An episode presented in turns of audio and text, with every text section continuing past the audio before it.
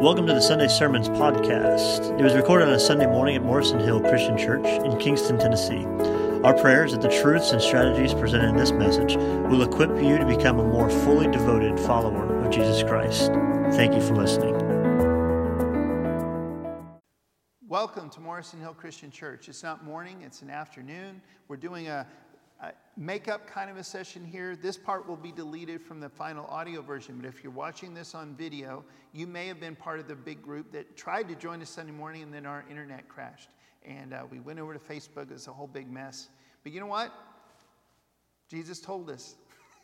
he told us that in this world we'd have trouble. That was not planned, I promise you. But we're trying to get this in one big package. So if you're some of the people that are rewatching this, trying to hear it all in one spot and a little smoother, thank you. And thank you for everybody who's joining and watching in.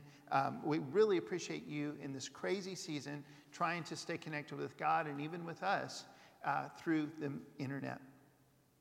Well, today starts a two part series called Peace That Passes Understanding. One of my favorite authors is David Kinnaman from the Barna Research Group. He says 2020 has amped up the volume on all the things we humans worry about and added new ones too. And maybe you're thinking, hey, I already knew that. That's awesome. Well, I still, I really recommend David Kinnaman and his work, so I wanted to use his name today. But I also want you to pay attention to this phrase. Amped up the volume on all the things we humans worry about. We're going to come back to that several times in a few minutes, and I really want you to think about that. See, in 2020, it, there has been some really brand new things that have happened. There have been some things we didn't expect, a lot of really frustrating things.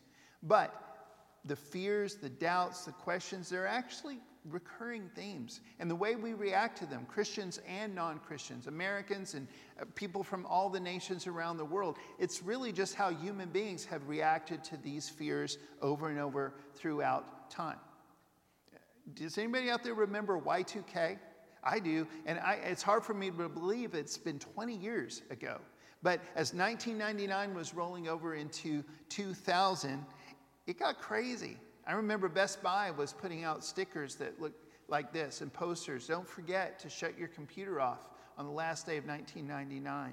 And we were seriously afraid that the world was going to shut down, that power would go out, that banks would erase all the money, that, that, there was so many different crazy things. But I remember going to a Barnes & Noble. That's another thing I miss these days is how many bookstores there used to be and how normal it was to just be able to go and hang out in a bookstore and have a, a choice between them. But I remember going into this one specific day, going into a Barnes & Noble, and there were two books on Y2K. And I kind of glanced through them. Both of them were pretty technical. Here's what's going on. Here's why we're worried about it. Here's some things maybe you should think about doing. Same day, I went to a Christian bookstore and I counted them. There were 15 books. 15 books at a Christian bookstore about Y2K and why we should be worried and what we should do about it. Christians were really losing their mind. Well, fast forward to today. And if you go to Knoxville right this second, you can't get into any store without wearing a mask and some other basic protocols we're starting to be expecting around uh, a lot of places in America today. But if you go to Best Buy, they won't even let you in the door.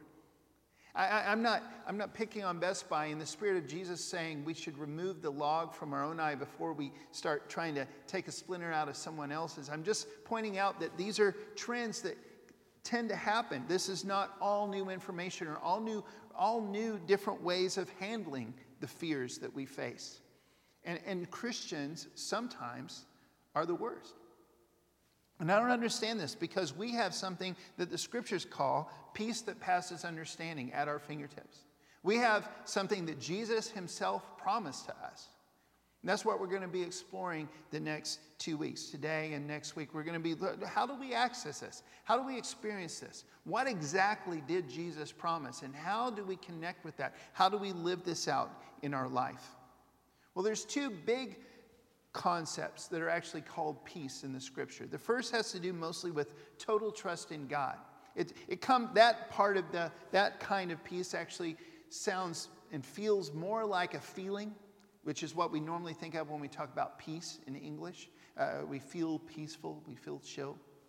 But the first one is comes closer to that, but it's deeper than that. It's not so much a feeling, it's not something that happens because you're so naive or you just don't get how dangerous things really are. What it is is you totally trust God. You really believe that He knows best. And that gives you the ability to press through whatever you're having to face. There may be fear and doubt and questions swirling around in your heart and your mind the whole time, and they may be real and they may be big.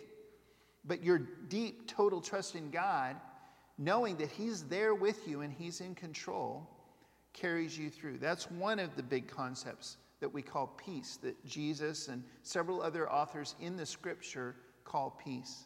The other one that we see weaving through all the scriptures, the stories, and many of the teachings throughout the scriptures is healthy relationships kind of a peace. This is peace with God, peace with other people. Uh, a lot of times, that, that concept of peace is tied in with justice and with righteousness and with wisdom and other things that this is how you live. And when you live this way, things just go better. It's just you, you, you're in touch with God, you're in touch with other people. There aren't all these things to divide us and to break us apart. Jesus was kind of talking about all of these things, but especially the first one on the night that he had the first Last Supper with his, with his disciples. We looked at this story last week, um, and it was, um, we went into some detail. Uh, Luke 22, John 13 is where we were kind of percolating, marinating last time. But um, in that day, Jesus spent a lot of time preparing for it. And it, that night, he started it out by washing his disciples' feet. And then he spent a lot of time teaching them, not just that teachable moment about how we need to serve each other humbly, just like he showed us how to do, but also he, that was the night that he told us a bunch of stuff. He, he promised the Holy Spirit would be with us, he promised that he was going to prepare a place for us. He told us about that he was the vine and we are the branches and how that whole thing worked. And then in John 16, all that other stuff is happening between John 13 and John 16. Now, toward the end of John 16, Jesus said this I have told you all this so that you may have peace in me. Here on earth, you will have many trials and sorrows, but take heart because I have overcome the world. I'm going to read that one more time. Really listen to that. Jesus is unpacking exactly how this works in these couple of verses. He, uh, he says, I have told you all this so that you may have peace in me. Here on earth, you will have many trials and sorrows, but take heart because I have overcome the world. Earlier that night, John 14 is where John records this. He, Jesus had said this I am leaving you with a gift, peace of mind and heart. And the peace I give is a gift the world cannot give. So don't be troubled or afraid. Again, this is in the context of total trust in Him. John 14, verse 6, just a couple verses earlier than that, is where Jesus said his famous statement I am the way, the truth, and the life, and no one comes to the Father except through me. He's saying you can't have the kind of peace that I'm offering anywhere else. You can't have the kind of peace that I'm trying to give you from any other source except from me. So that's where we start today. That's where both of these days, where we explore everything the Bible has to say about peace, both versions and how they all intersect and intertwine, we can only find true peace in Jesus. We can only find true peace in Jesus. We've got to get our hearts and our heads around that, and that's where we start to experience this peace that passes understanding. The Apostle Paul makes it almost as clear as Jesus does. He writes in Romans 5:1, "Therefore, since we have been made right in God's sight by faith, we have peace with God because of what Jesus Christ our Lord has done for us." This, again, is something we've been exploring quite a bit lately, and that is that there are often a both and kind of a thing going on, really deep things going on in Scripture. And sometimes we get distracted and try to over define these concepts. But here you see, God, through Jesus, has set something up. We have been made right with God. There's nothing we could have done for ourselves to make that possible. This is all God. This is His plan. This is His predestination, if you want to call it. This is Him setting everything up through Jesus Christ. And yet, as always, He also leaves a lot of choices up to us. The choice whether we can experience this or not is up to us. We have to choose to follow Jesus, we have to choose to accept His offer. We have to choose to repent and be baptized and deliver our life, exploring and learning and applying all the things that He taught and bringing others to Him. The, the, those are choices we make. We have to choose to serve others, to serve what He knows others would think of as the least of these, or serve our brothers and sisters in Christ. Those are choices we make. He holds us accountable to make those choices. But here's another choice he leaves up. This is important. Romans 8, verse 6, Paul says, So letting your sinful nature control your mind leads to death. But letting the Spirit control your mind leads to life and peace. I'm going to read that one more time. Letting your sinful nature control your mind leads to death. But letting the Spirit control your mind leads to life and peace. And once again, we see God doing what we cannot, but a real choice left up to us. Our sinful nature is not just a temptation to sin or our, our kind of tendency to do things that are wrong in God's eyes. It's really the attitude, the part of us that's always kind of questioning and fearing and doubting and saying, you know what, I don't really trust God that much. I'm going to do what I think is best instead. That's our sinful nature. And those voices are always still in our heads, whether they come from us or other sources. We never totally stop hearing those voices. But like David Kinnaman says, we can crank up the volume on those fears and doubts, or we can turn the volume down. That's a choice we have. And for those of us who are believers in Jesus Christ, we have the Holy Spirit living inside of us. And we can let the Spirit control our minds control our thoughts. We can turn up the volume on the Holy Spirit speaking to us or not. That is a choice that we have. That is something that we have control over because He has made that possibility possible. And here's the reality we need to know how to do this because Jesus Himself told us in this world we will have trouble. In this world we will have trouble. Now, there were a lot of things that Jesus said that were just totally revolutionary to the people that he was speaking to then. And maybe we don't realize it because we grew up hearing Jesus' voice, but there were a lot of things he said that just totally shocked them. Honestly, this idea is not one of those. The idea that God is not necessarily going to shield us from any and all harm, but instead is going to meet us there and make good come out of everything one way or another, that's throughout the scriptures. Here's one example from Psalm 34. I, I, if you're looking at the slide there, I've just highlighted a couple of key words in here, but just listen to the powerful truth. This is a hopeful passage, this is a joyful passage, but listen to everything that it's saying. The eyes of the Lord watch over to those who do right. His ears are open to their cries for help.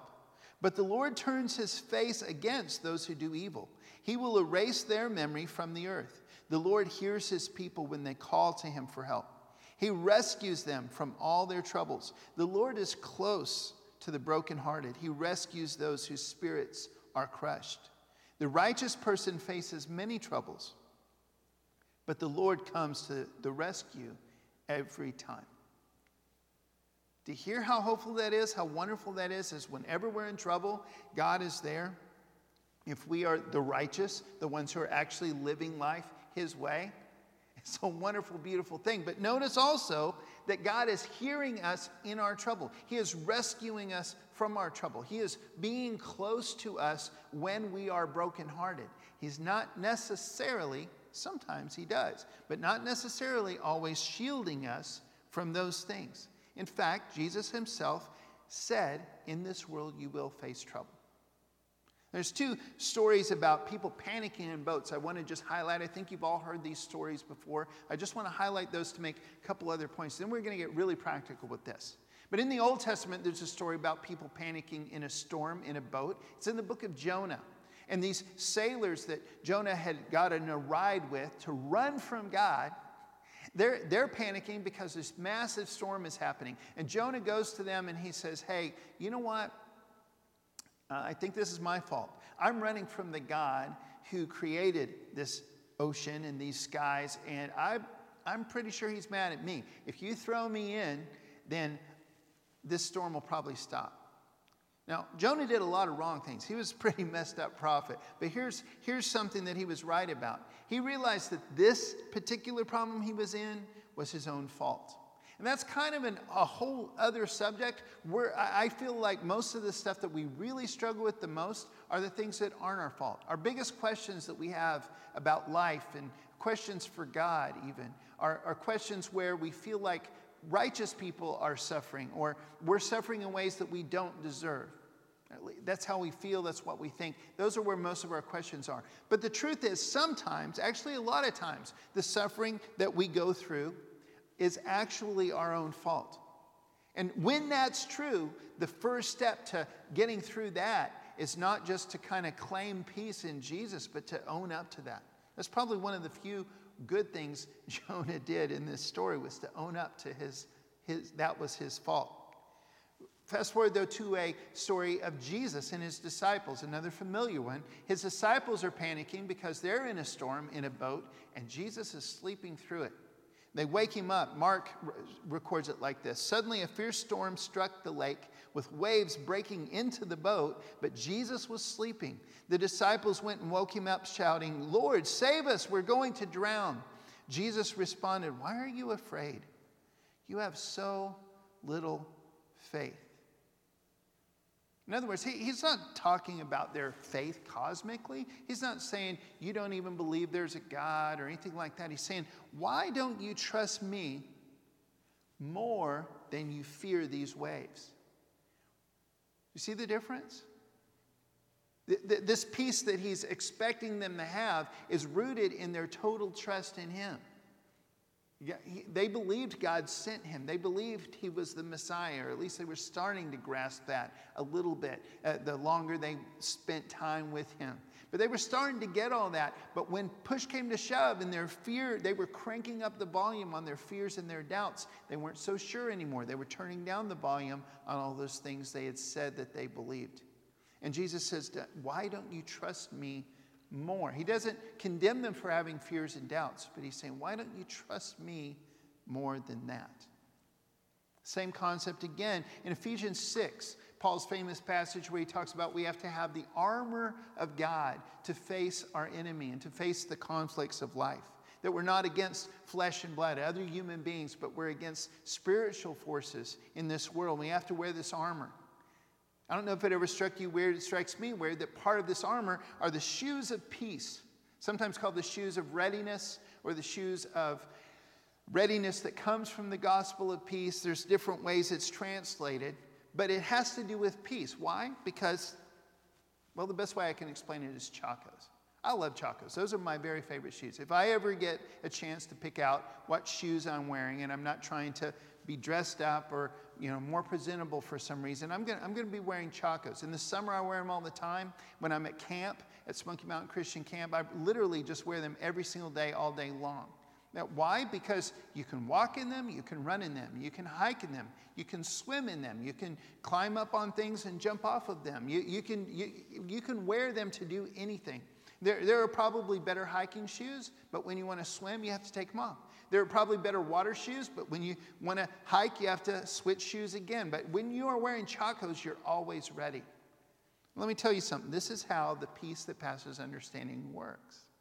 This is what it does. Because we're always ready.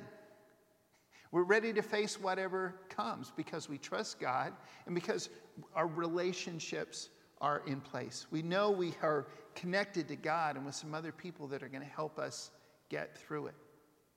We'll talk more about that again next week, but it all ties together. And I believe that all of this is what Jesus was saying when he said, I have overcome the world. I've overcome the world. Paul writes this in Colossians 3. He says, Let the peace that comes from Christ rule in your hearts. For as members of one body, hope that's very familiar to everybody. For as members of one body, you are called to live in peace. Notice he's inviting us to let, this is a choice we're making. We're turning up the volume on something, turning it down on something else. He's saying, let the peace of Christ rule in your hearts. To rule means there's other things involved, other people involved. There's uh, something or someone that is ruling, there's, they're in control. So he's not saying there are no fears, no doubts, no questions. He's saying let the peace of Christ rule over all of that. And when we do that, we, we, we are putting our total trust in God, knowing that God can sometimes bring good out of our suffering, and He can make us stronger, more like Him, even out of things that the devil plans, even things that the devil does to attack us.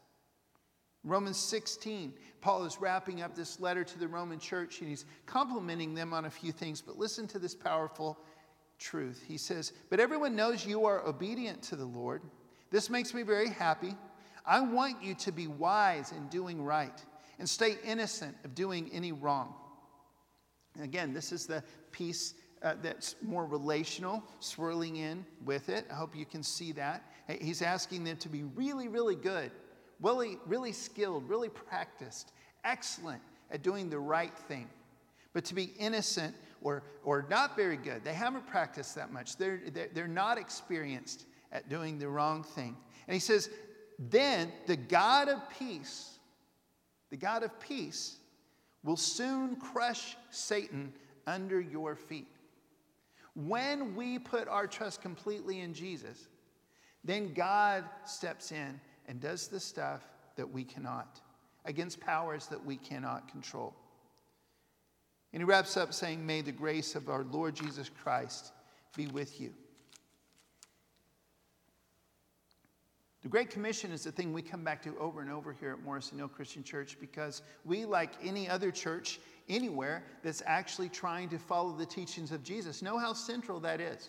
Matthew, Mark, and Luke all especially focus on Jesus' uh, official, final Great Commission that he made to his disciples before he ascended. He'd already died and risen, and then as he's leaving, he's saying, Listen, I need you to go into all the world to make disciples of all nations, baptizing them in the name of the Father, the Son, and the Holy Spirit, teaching them to obey all the things that I've commanded you.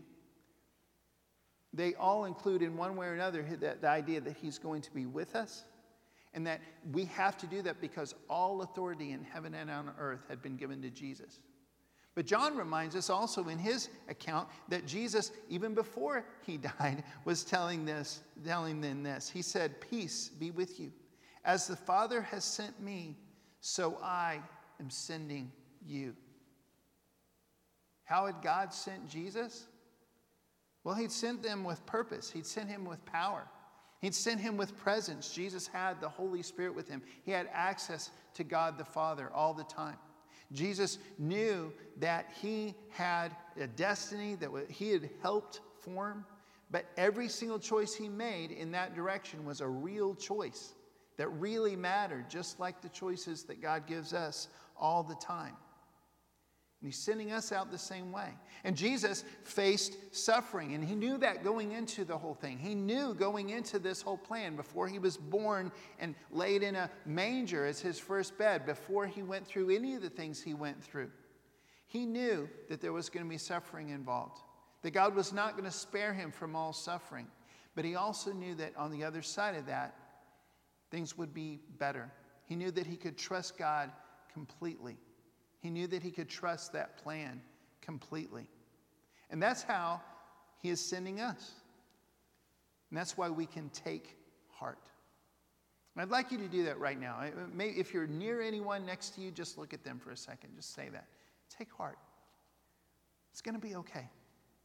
Because God is always working.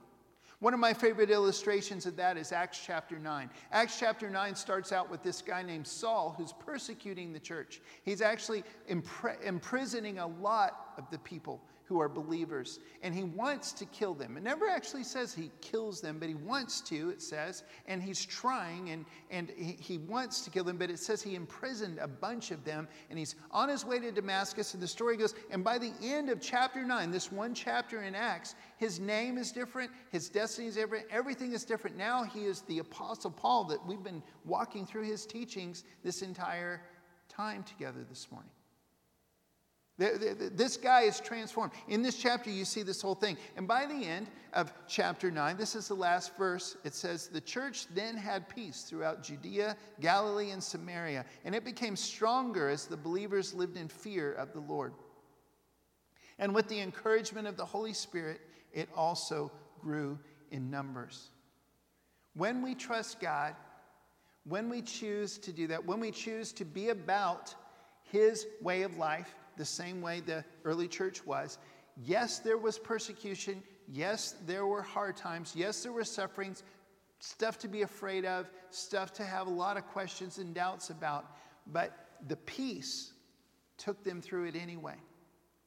Again, as we start to wrap up this morning, here are a couple other things, just a couple reminders. Again, to the Old Testament, these same ideas are there. We see them so clearly. Psalm 119, 165 says, Those who love your instructions, this is a prayer to God, those who love your instructions have great peace and do not stumble. They're, they're, they're putting their total trust in God.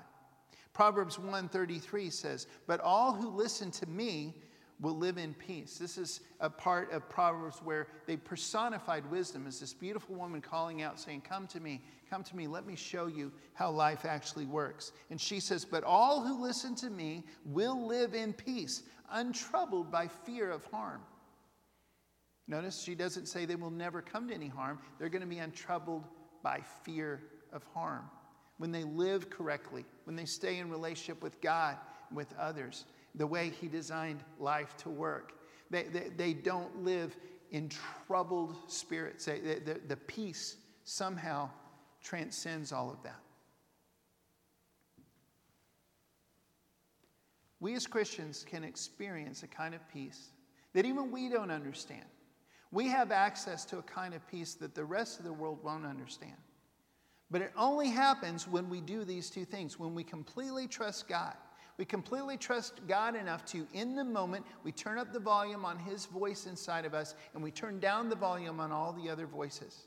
And in the same moment, we are also staying connected to Him and to others who are going to help us through it.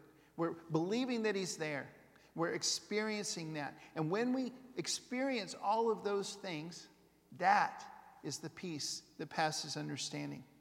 I'd like to share a very personal story where I experienced this. It was one of the hardest days of my life, but some, somewhere between our third son, Ransom, and our fourth son, Justice, being born, we lost a child. And just that experience in and of itself was pretty rough, a lot harder than I imagined it could possibly be until we went through it.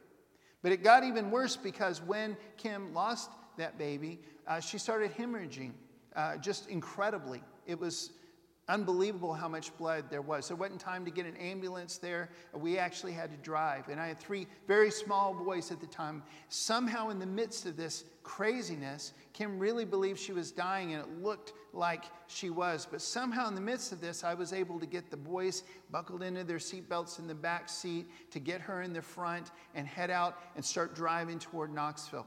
And somewhere in the midst of this, I was, I was praying and I was just not only the loss, but the fear and that, the, just the desperation and everything was going on. And I, I, I just kind of, I don't even remember my words at all, but just a desperate prayer to God. And I remember Him saying to me, it's one of the few times in my whole life where I really heard a voice. We never, those of us who hear God's voice, sometimes we never for sure if we hear it, if it's in our hearts. I don't know, but I, I heard these words She's going to be okay. She's not going to die today. And I knew that. I knew that was God. And somehow in the middle, it didn't make sense to me. It didn't look like what was going on. We're driving down the road. I'll never forget. I've got the clickers on him, just praying that somehow we'll make it in time. Uh, when we got there, by the way, uh, she had lost so much blood they could hardly believe that she was still alive. But she was. What God had told me was real. But even in that moment, I remember I'm driving down the road and the boys are in the back with just these huge worried eyes, and Kim's saying goodbye to them. And she's saying, and, and, and I'm saying, No, boys, listen, God told me she's not going to die. And she's going, Yes, I am. It was one of the, I, I just can't tell you how painful and terrible that whole experience was. And yet, somehow, in the midst of it, I had a sense of peace. Not so much a feeling like, oh man, what a great day. Not that kind of a chill, kind of having a good sense of everything kind of peace, But there was something that allowed me to focus on what was most important. There was an ability that was not coming from me to crank up the volume, intentionally crank up the volume on what I was hearing God saying and turn down the volume on the rest to take the action that needed to be taken to get it done. And I look back on that and I know I can't explain that to you. I can't promise that you would hear the voice of God every time you're in turmoil. I, I can't explain. It's beyond my understanding. And that's what this means. Uh, peace that passes understanding means it's not something we can control. It's not something that we have complete understanding of. It's beyond our understanding. It transcends, it goes right in between and just obliterates all the stuff we really get and understand or think we do. But you can know it, you can experience it. Paul in Philippians 4, which he starts out his career by imprisoning people. He ends up writing most of the New Testament from prison. Philippians 4 is no exception. I'm going to read this passage and we're going to start wrapping up here. Uh, he says, Always be full of joy in the Lord. I say it again rejoice. Let everyone see that you are considerate in all you do. There's that peaceful relationships idea. Remember, the Lord is coming soon. Here's more the trust part. He says, Don't worry about anything. Instead, pray about everything. Tell God what you need and thank Him for all He has done. Then you will experience God's peace, which exceeds anything that we can understand. By the way, today I'm reading every scripture out of the New Living Translation.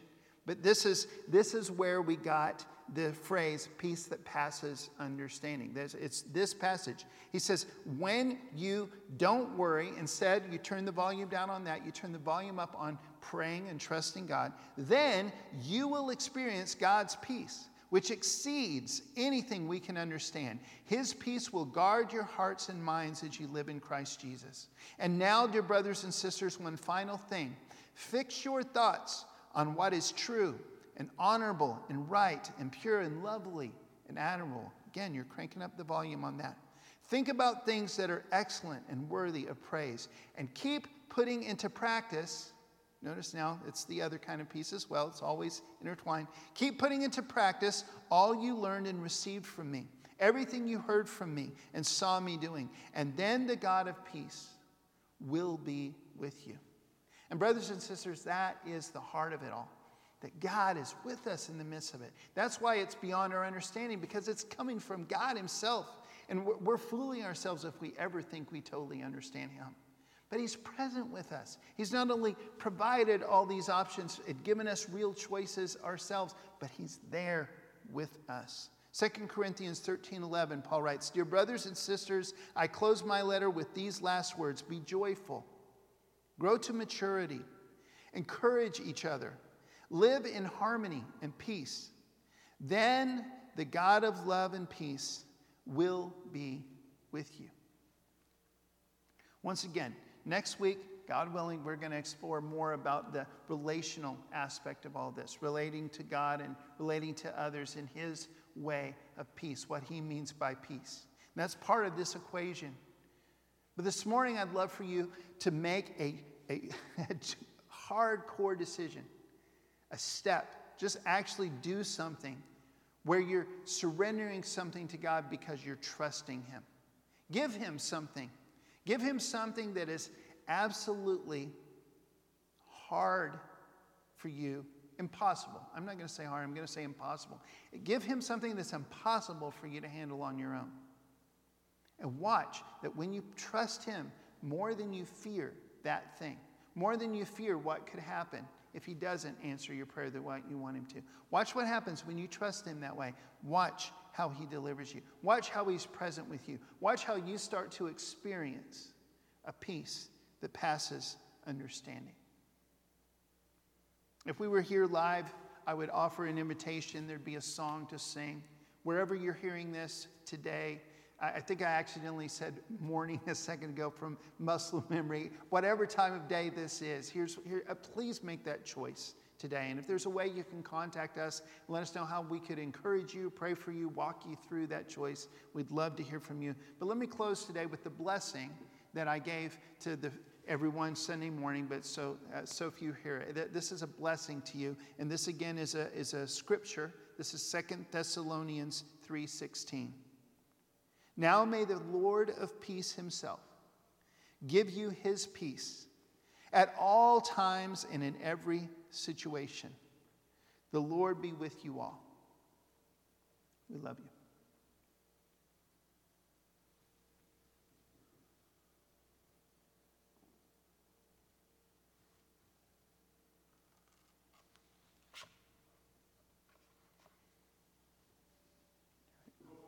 Think we got it?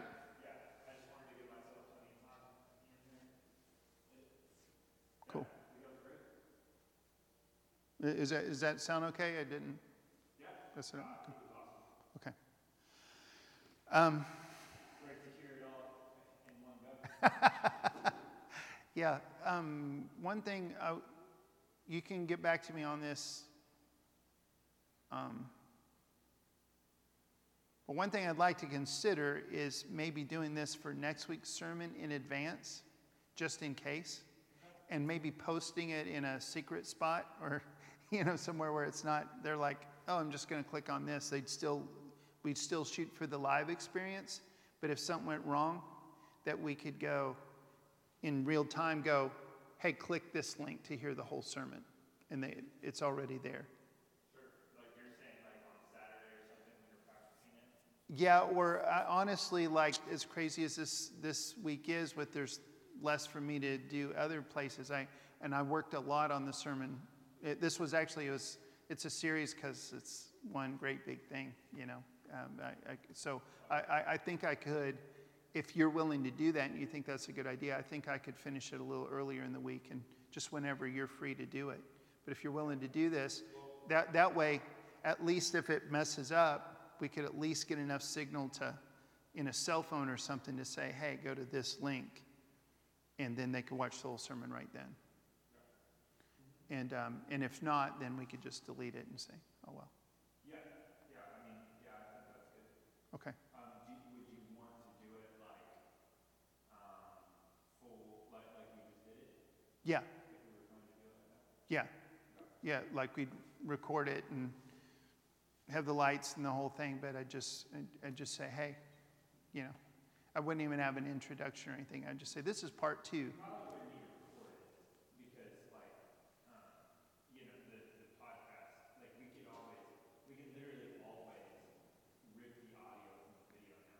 Okay. Yeah. Well, I'll leave that up to you, but at the same time, if like in the middle of the other one, there's the hey, stop, we're off, excuse me, offline. In this take, it's you know, I messed up and all that, but the, the middle part is one take. You know what I mean? Uh, I'll leave that up to you, though, and thank you so much.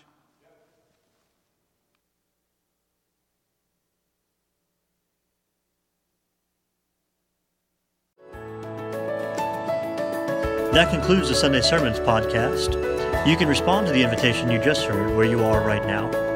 Don't waste this opportunity to change your life for the better. If you've made a decision or are interested in learning more, please visit us at morrisonhill.com.